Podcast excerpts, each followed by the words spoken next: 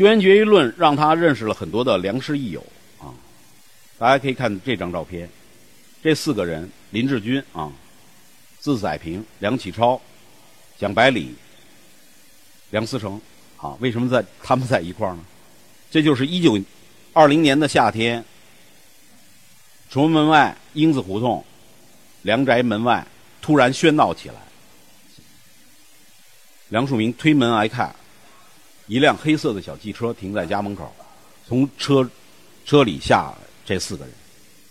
啊，林志军先生呢，呃，早年也是留学日本学法律，跟黄远生相熟。回到国内，也在司法部短暂任职，后来又离开了。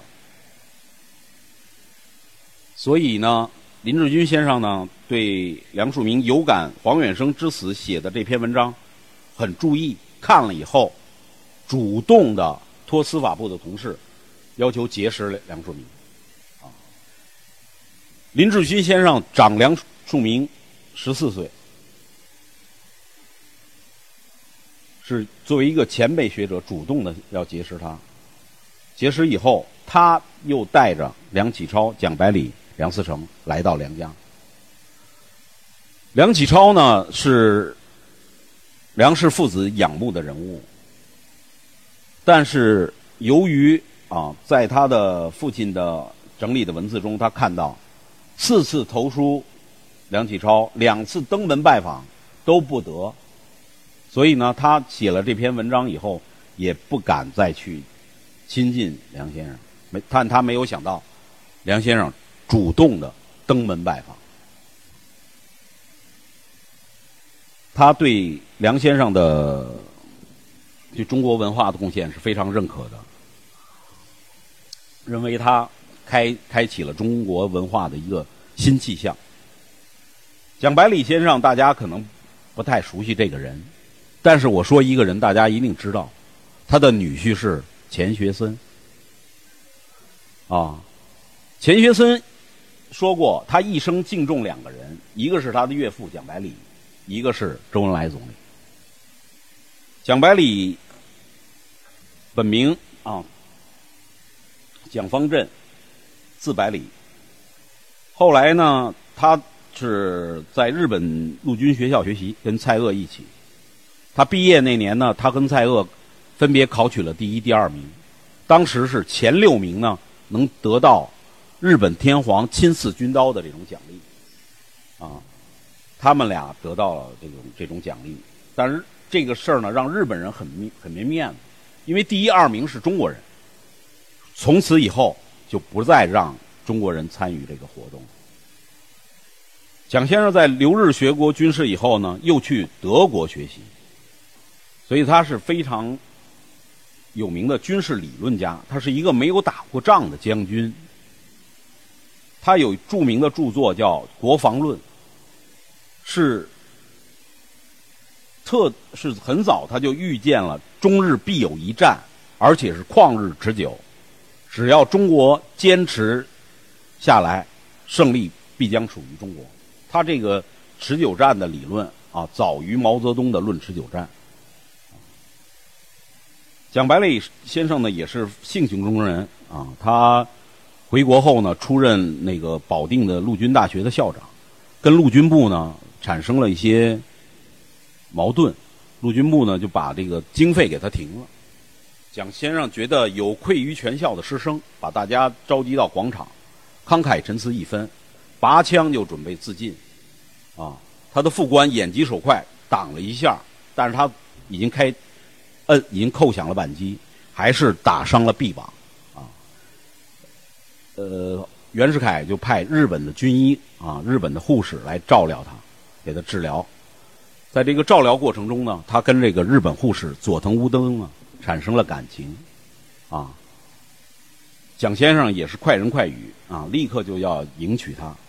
佐藤乌登呢说：“那我得得到父母的同意。”蒋先生说：“那说走就走，立刻就跟他去了日本。”啊得到了佐藤乌登的父母的首肯，他就迎娶这个佐藤乌登来到了中国，并且给这个佐藤乌登起了一个中国的名字，蒋左梅。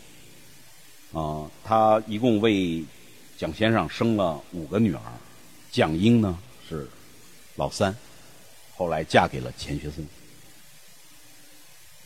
梁思成是陪着他的父亲啊，大概放假来来来这儿一块儿去的。但是呢，在这个过程中，就这个就开始了他们的不断的一个交往过程。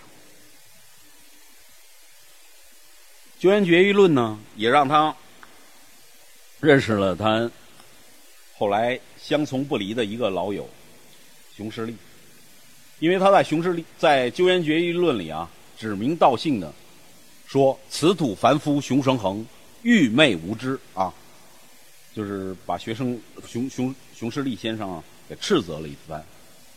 他们但是没想到，一九一一九一九年的夏天，他接到了一个明信片啊。上头写道：“此文看过，骂我的话不错，啊，我这个暑假准备来北京。他那阵是熊先生在南开中学教国文，啊，可否一晤？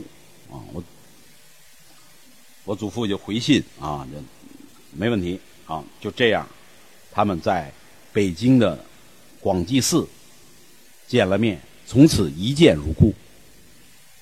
见面后呢，我祖父就说：你这个。”佛学的知识这边很差，你应该去学习。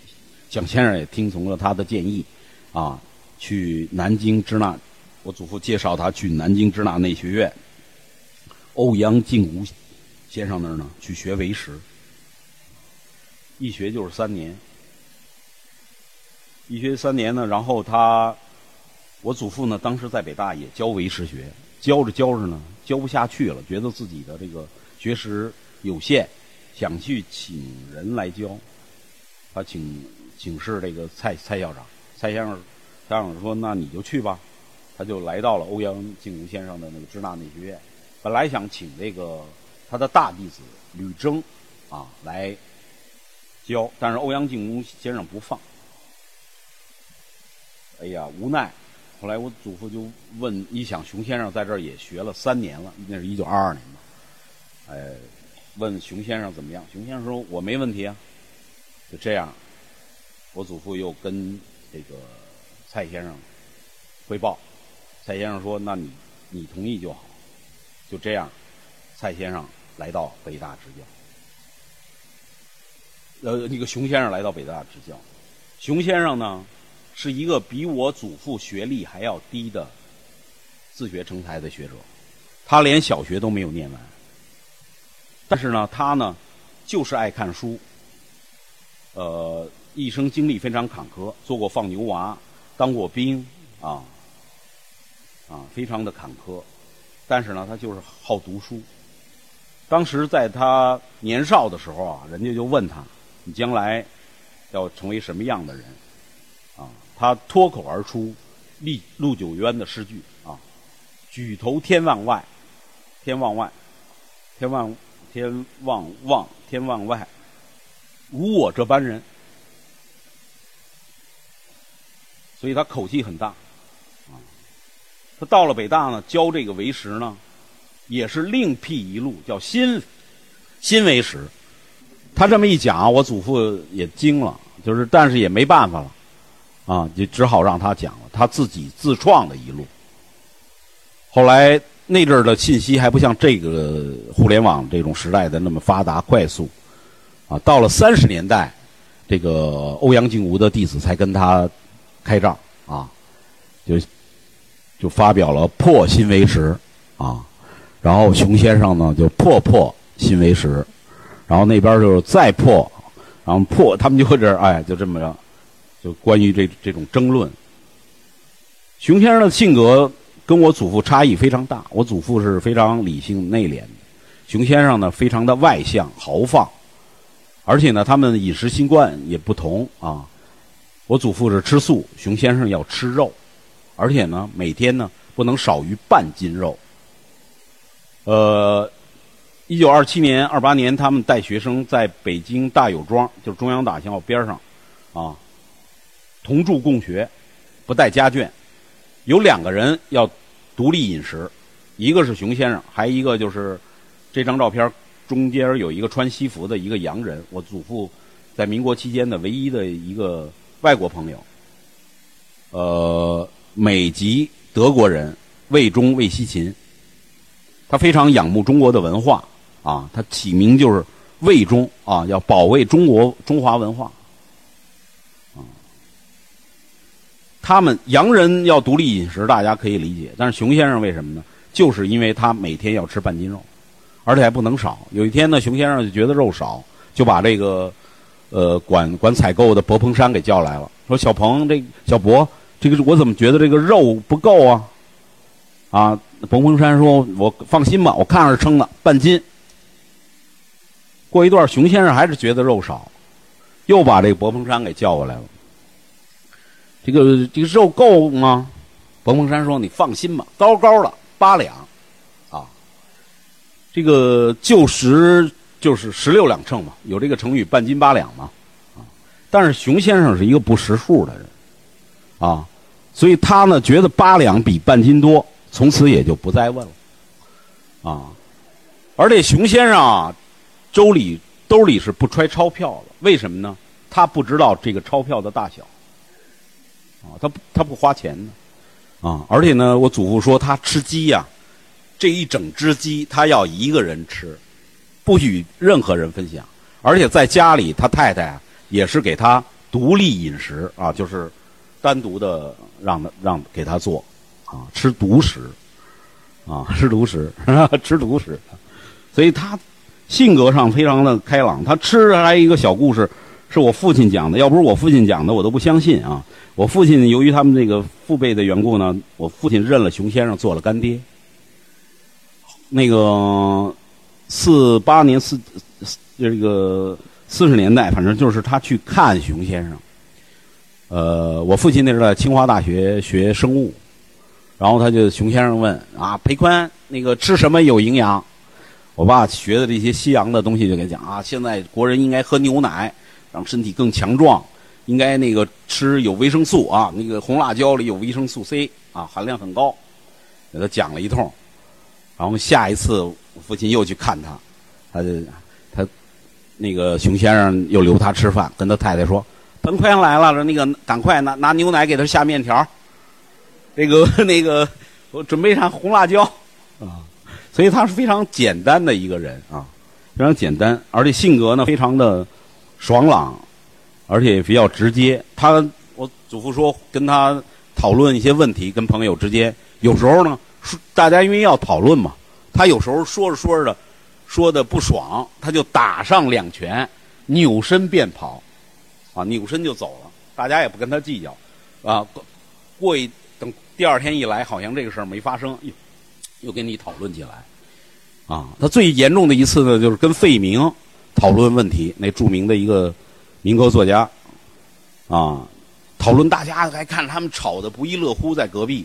后来突然就没声儿了，大家说就很奇怪。推门一看呢，俩人互相掐着脖子呢，你知道吗？互相掐着脖子，大家赶快给拉开。哎，第二天他俩又和好如初。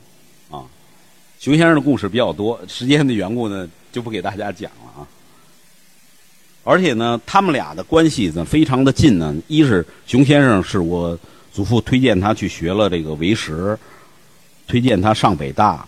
同时呢，我祖父二四年主动要离开北大的时候，熊先生说：“那你走我也走。”他也就跟，所以我祖父一起离开了北大，到山东去办，当时叫崇华书院。当时熊先生的学生呢，跟我爷的学生呢，都是互为。师生呢？这就是当时他们这些带了一些弟子来到山东，在那个菏泽的一张崇华书院的一张合影。但我非常喜欢这张照片啊，个个有那种自己的气象。熊先生的学生呢，管我祖父叫术师；我祖父的学生呢，管熊师弟呢叫力师。这本书呢，也让他呢结识了一个他的好友，叫武庸博。这是咱们番禺人，是早期的军人，跟邓铿他们都是一个时代的人啊。在在广东这个学学习，后来又来到北京那个陆军部任职。他也是，他是通过什么呀？林载平先生认识的我的祖父，他们一起成为朋友。然后那你看林载平先生又是通过我的祖父又认识了熊十力先生，哎，他们这个是形成了一个平朋友的一个圈层。此人的儒家功夫让梁漱溟佩服的不得了，甚至于要拜他为师，但是武永伯没有答应。啊，他最厉害的呃事情呢，就是我祖父说他他会说说睡要说要睡觉，他立刻就睡。而且他说，说数睡一刻钟，就是一刻钟就行，啊，所以他这他有很很多的修为，而且他军事上也很厉害。那阵儿日本人打来，他带着这个部队打打游击，然后呢，这个就是有那个侦察兵报告说日本日本人朝这边来了，然后当时他拿地图一看，他说日本人不是朝我们这儿来的。立刻就在那个村的那个戏台上就睡觉，就要就要睡，因为他他是到点他睡，他不能改睡。是那个一日军又又更进一步往这边靠近了，那个副官也很很着急，但是呢，他的规矩是不许叫醒，说了不许叫。哎，就是他过等到了那个他那点他自己醒了，他说现在到哪儿了？啊啊，他说马上就拐弯了，就奔那样去了。果然。日军没有朝他们这边来，所以他军事上也很厉害。嗯，而且呢，他后来就是把他的七妹介绍了给梁漱溟，啊，成为梁漱溟的妻子，也就是我的祖母。啊，他们俩成了连襟，啊，这是当时他们在广州的合影。大家可以看前排最最最小的一个男童还吃着手指头呢，那就是我的父亲梁培宽，啊。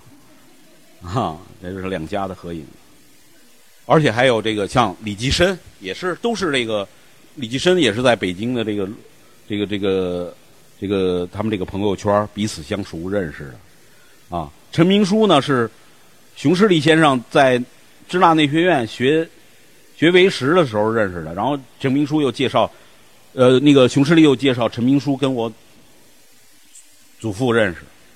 然后李济深跟陈明书当时执掌执掌广州的广广东这边的时候，彼此当时还有隔阂，是我祖父给他们，哎，给牵的线儿，让他们彼此啊放下这个这一些事情，成为好友，共同的合作啊，这是当时，这是他作为他们一个朋友圈层。呃，李济深后来又邀请那个我祖父北来到广州。啊，执教这个广东省省立第一中学，就现在的广雅中学啊。后来呢，我我祖父离开的时候，又让他的学生啊挚友，他的侄女婿黄庆、黄更庸又接任这个校长。刚才说到他那个，呃，从湖南回来，他就是想是。组织国民新兵会，啊，号召大家起来反对这个战争。写他写了一篇长文，叫“物曹不出如苍生河”。呃，自费印发了小册子啊，在社会上散发。后来也拿到北大的休那个教员休息室啊、学校啊去散发。他其中一个段落，我给大家分享一下。予以为若不办，安得有办法？若要办，即刻有办法。今但决于大家之办不办，大家之中自物曹始，物曹之中自必我始。各个之人各有其我，即必各自其我始。我今不为，而望谁为之乎？嗟乎！物曹不出。如苍生何，啊，那这就是强调一个社会的责任，就大家要有担当，对这个社会要有担当，大家要对这个现象要挺身而出。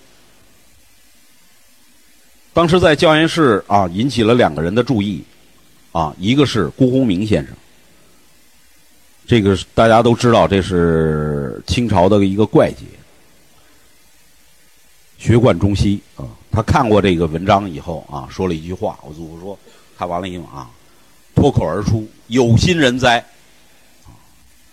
另外一个人是胡适之先生，他看过以后在日记写下：“梁先生这个人将来是要革命的。”他在北大啊。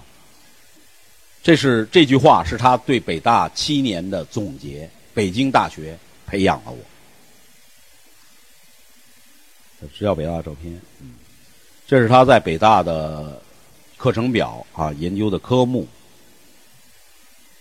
呃，这是他在北大七年的所作所为啊，主要的一些事情啊，成立孔子哲学研究会啊，做了一他的。著名的演讲《东西文化及其哲学》，啊，在山东、山西先后都巡讲，并且出书，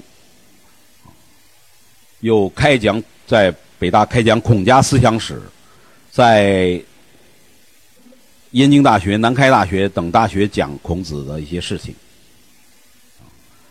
呃，一九二四年又受徐志摩先生之邀为。印度使者讲儒家的道理，泰戈尔。二四年啊，辞别北大。他在北大呢，的确是抱着一种学生的心态，啊，来边学边教。这是他在北大的四个好朋友，这是他《东西文化及其哲学》第一版中的照片啊，他有这样的一个文字。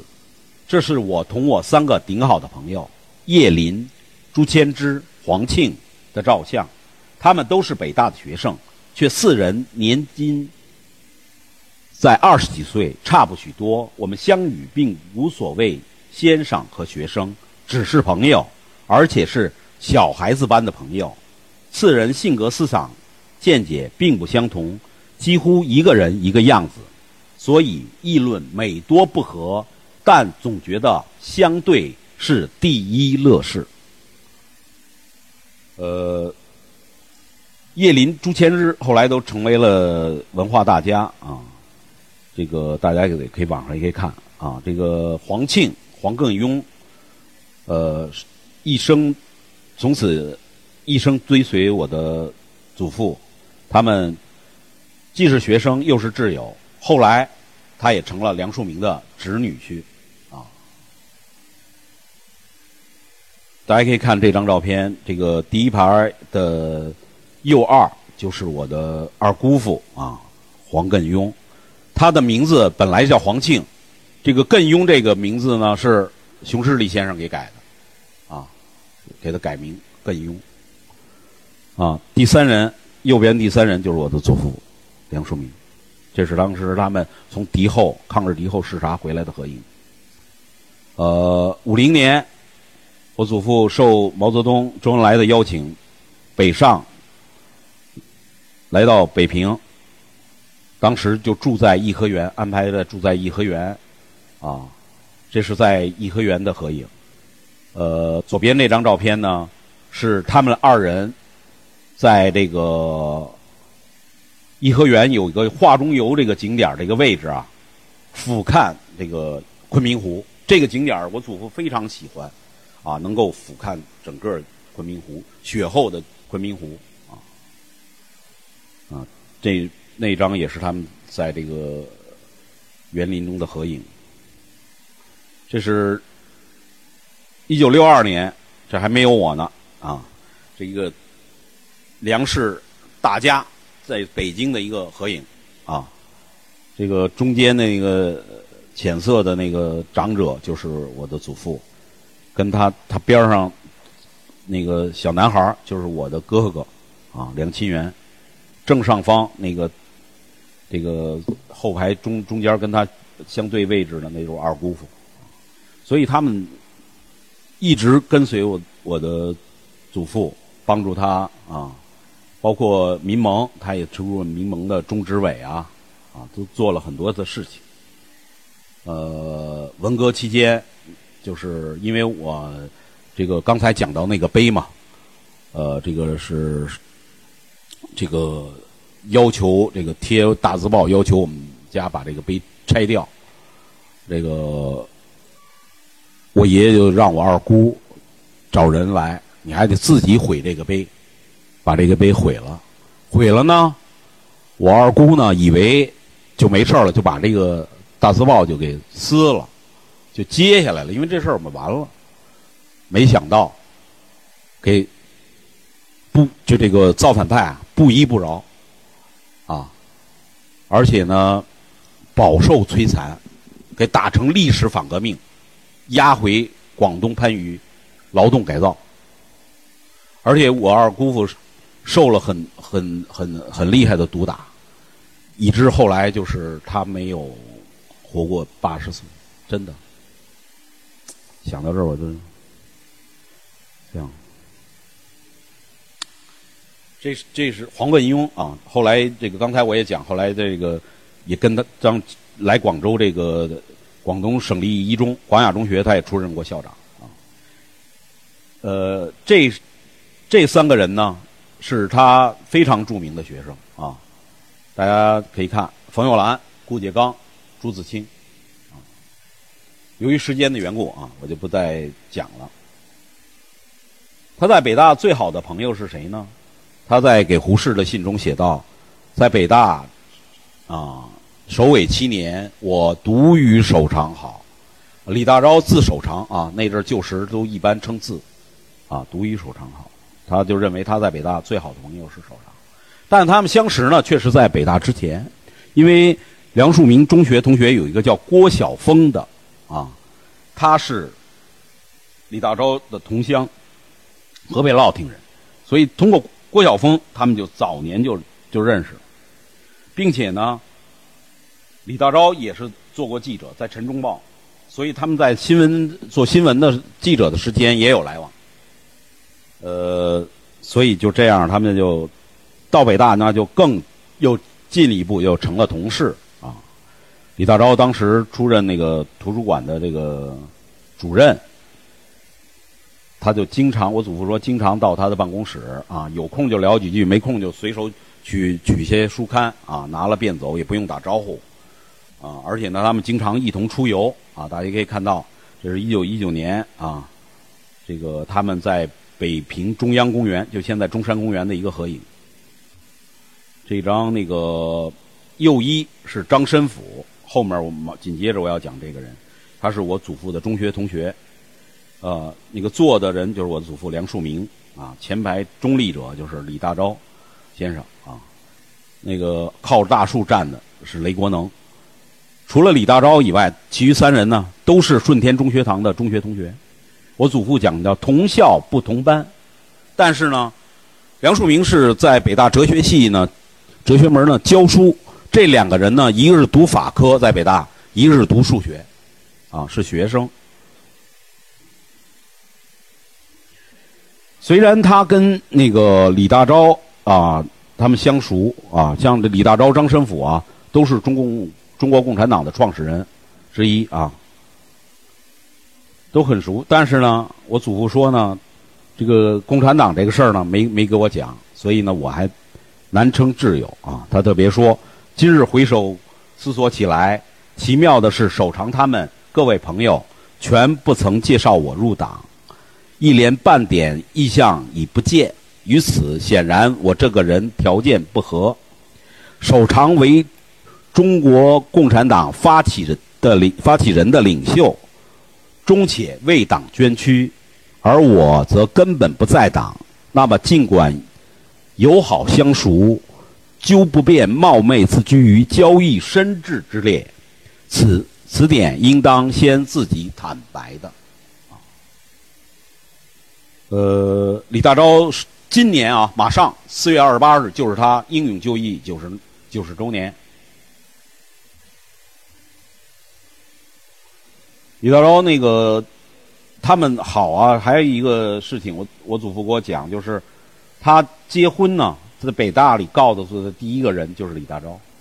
李大钊给他讲，他说我结婚啊，已经是二十几年前的事情。我祖父就很加惊讶，说问他为什么。李大钊就把他的身世告诉了我的祖父，他是遗父子，没见过没见过爹。母亲呢，也在他不到一岁的时候也去世了。他是由爷爷奶奶带大的，十二岁的时候，爷爷奶奶就给他娶了门亲，啊，长他六岁的赵任兰女士，啊，赵女士当然是非常的支持这个李大钊的求学上进，到北京呃中念中学，念法科，到日本留学都非常的支持，啊，呃，李大钊后来这个。被张作霖抓，从俄国兵营抓抓出来以后，那个我祖父闻讯呢，就就赶快想营救他，但是他知道他自己能力有限，他就找那个张世钊，啊，张世钊呢，当时呢，呃，是社会名流啊，很吃得开，他呢跟李大钊的关系也非常的近。第一，这个图书馆这主任的位置就是张世钊让推荐他来。李大钊来的，并且呢，他请李大钊给自己的三个孩子做家庭教师，所以两家的关系非常好。我祖父又考虑他又有能力，就跟他联系。这个张世钊当时觉得有把握保守长不死，但是没想到很快啊，就把他这个张作霖就把这个共产党的这些二十多个人吧。给绞杀了，这个绞刑呢还是李大钊的选择，他拒绝枪击啊，他说这个要要全尸，可以接受绞刑。为此呢，还从意大利啊，这个不知道怎么就很快买了一个脚架。这个脚架呢，现在原来叫中国革命历史博物馆，现在叫国家博物馆里有保存。这是当时的报刊的消息。李大钊英勇就义的消息传到，因为我祖父也非常关注嘛，就经常就给相关的人士，啊，人家就及时通知了他，他立刻赶到李家探望。我祖父当时回忆，这个赵夫人啊，卧床不起，痛哭流涕。他的长子啊，李宝华，时年十七岁，后来他也加入，也也也成为地下党啊。后来建国后，做了中国人民银行的行长。在那儿呆立一旁，我祖父看那个情况，安抚安抚几句，留下十元钱，就直奔了停尸的地方，在哪儿呢？北京市有个长春街，外头有个长春寺，就停在长春寺。我祖父就去了，宣武门外嘛，啊，呃，去看这个。当时正好这个警察看有人来了，哎，说终于有人来了，就交给你了，啊，所以第一个去收敛烈士的。是我的祖父，啊，我祖父进到庙内一看，那个棺材菲薄不堪，赶快又找来电话，又给张家打电话，啊，当时张志钊先生也不在，他的太太吴若楠女士接的，啊，就是我祖父跟他说，赶快通知张志钊，召集大家，啊，这些亲朋好友，大家集资买一口好棺材，啊，另外嘱咐吴若楠女士去照顾一下赵若兰夫人。啊，赵夫人，后来大家买了口跑棺材，然后呢，遗失到那个离这个庙啊，另外大概五五六百米左右有一个浙寺，放在那里，又叫那阵就叫妙光阁嘛，就放在那里了，一搁就是就是六年，后来赵夫人又找到北大这个蒋本林。校长希望他能帮助出面。蒋本林呃校长呢，他就委托这个刘半农题写了这个，就是在登报，号召大家捐赠十二教授啊，每人十个大洋。当时什么胡适啊、呃蒋梦麟啊、刘半农啊啊等等等等啊，胡这都都每人十元，大家先号召。然后现在那个就购买了这个墓地呢，就是万安公墓。现在这个烈士陵园，呃，这个原来的原址位置就是当时这些北大的好好朋友为基础啊，大家捐资的，呃，那里还有记录，我祖父捐了五十大洋，那个戴季陶最多三百，陈公博一百，啊，都那都有记录啊。就后来就移就把烈士安葬入土为安啊。而且呢，就是李大钊去世以后啊，北大对李大钊的后这个这个后人啊，还有他这个他夫人啊，也是照顾有加。这个都北大的档案那儿都有记载，赵夫人也也有也有相关的回忆啊，一直给他每个月给五十大洋。五十大洋什么概念呢？毛泽东当时去北大干个干个那个图书馆的阅览室的那个管理员啊，其实就是临时工，八个大洋一个月。八个大洋肯定是够生活了。你看六八四十八嘛，你想想能能养活六口人至少。他们当时大概是四个孩子，所以没有问题，就就够够他们生计，一直给到赵夫人去世。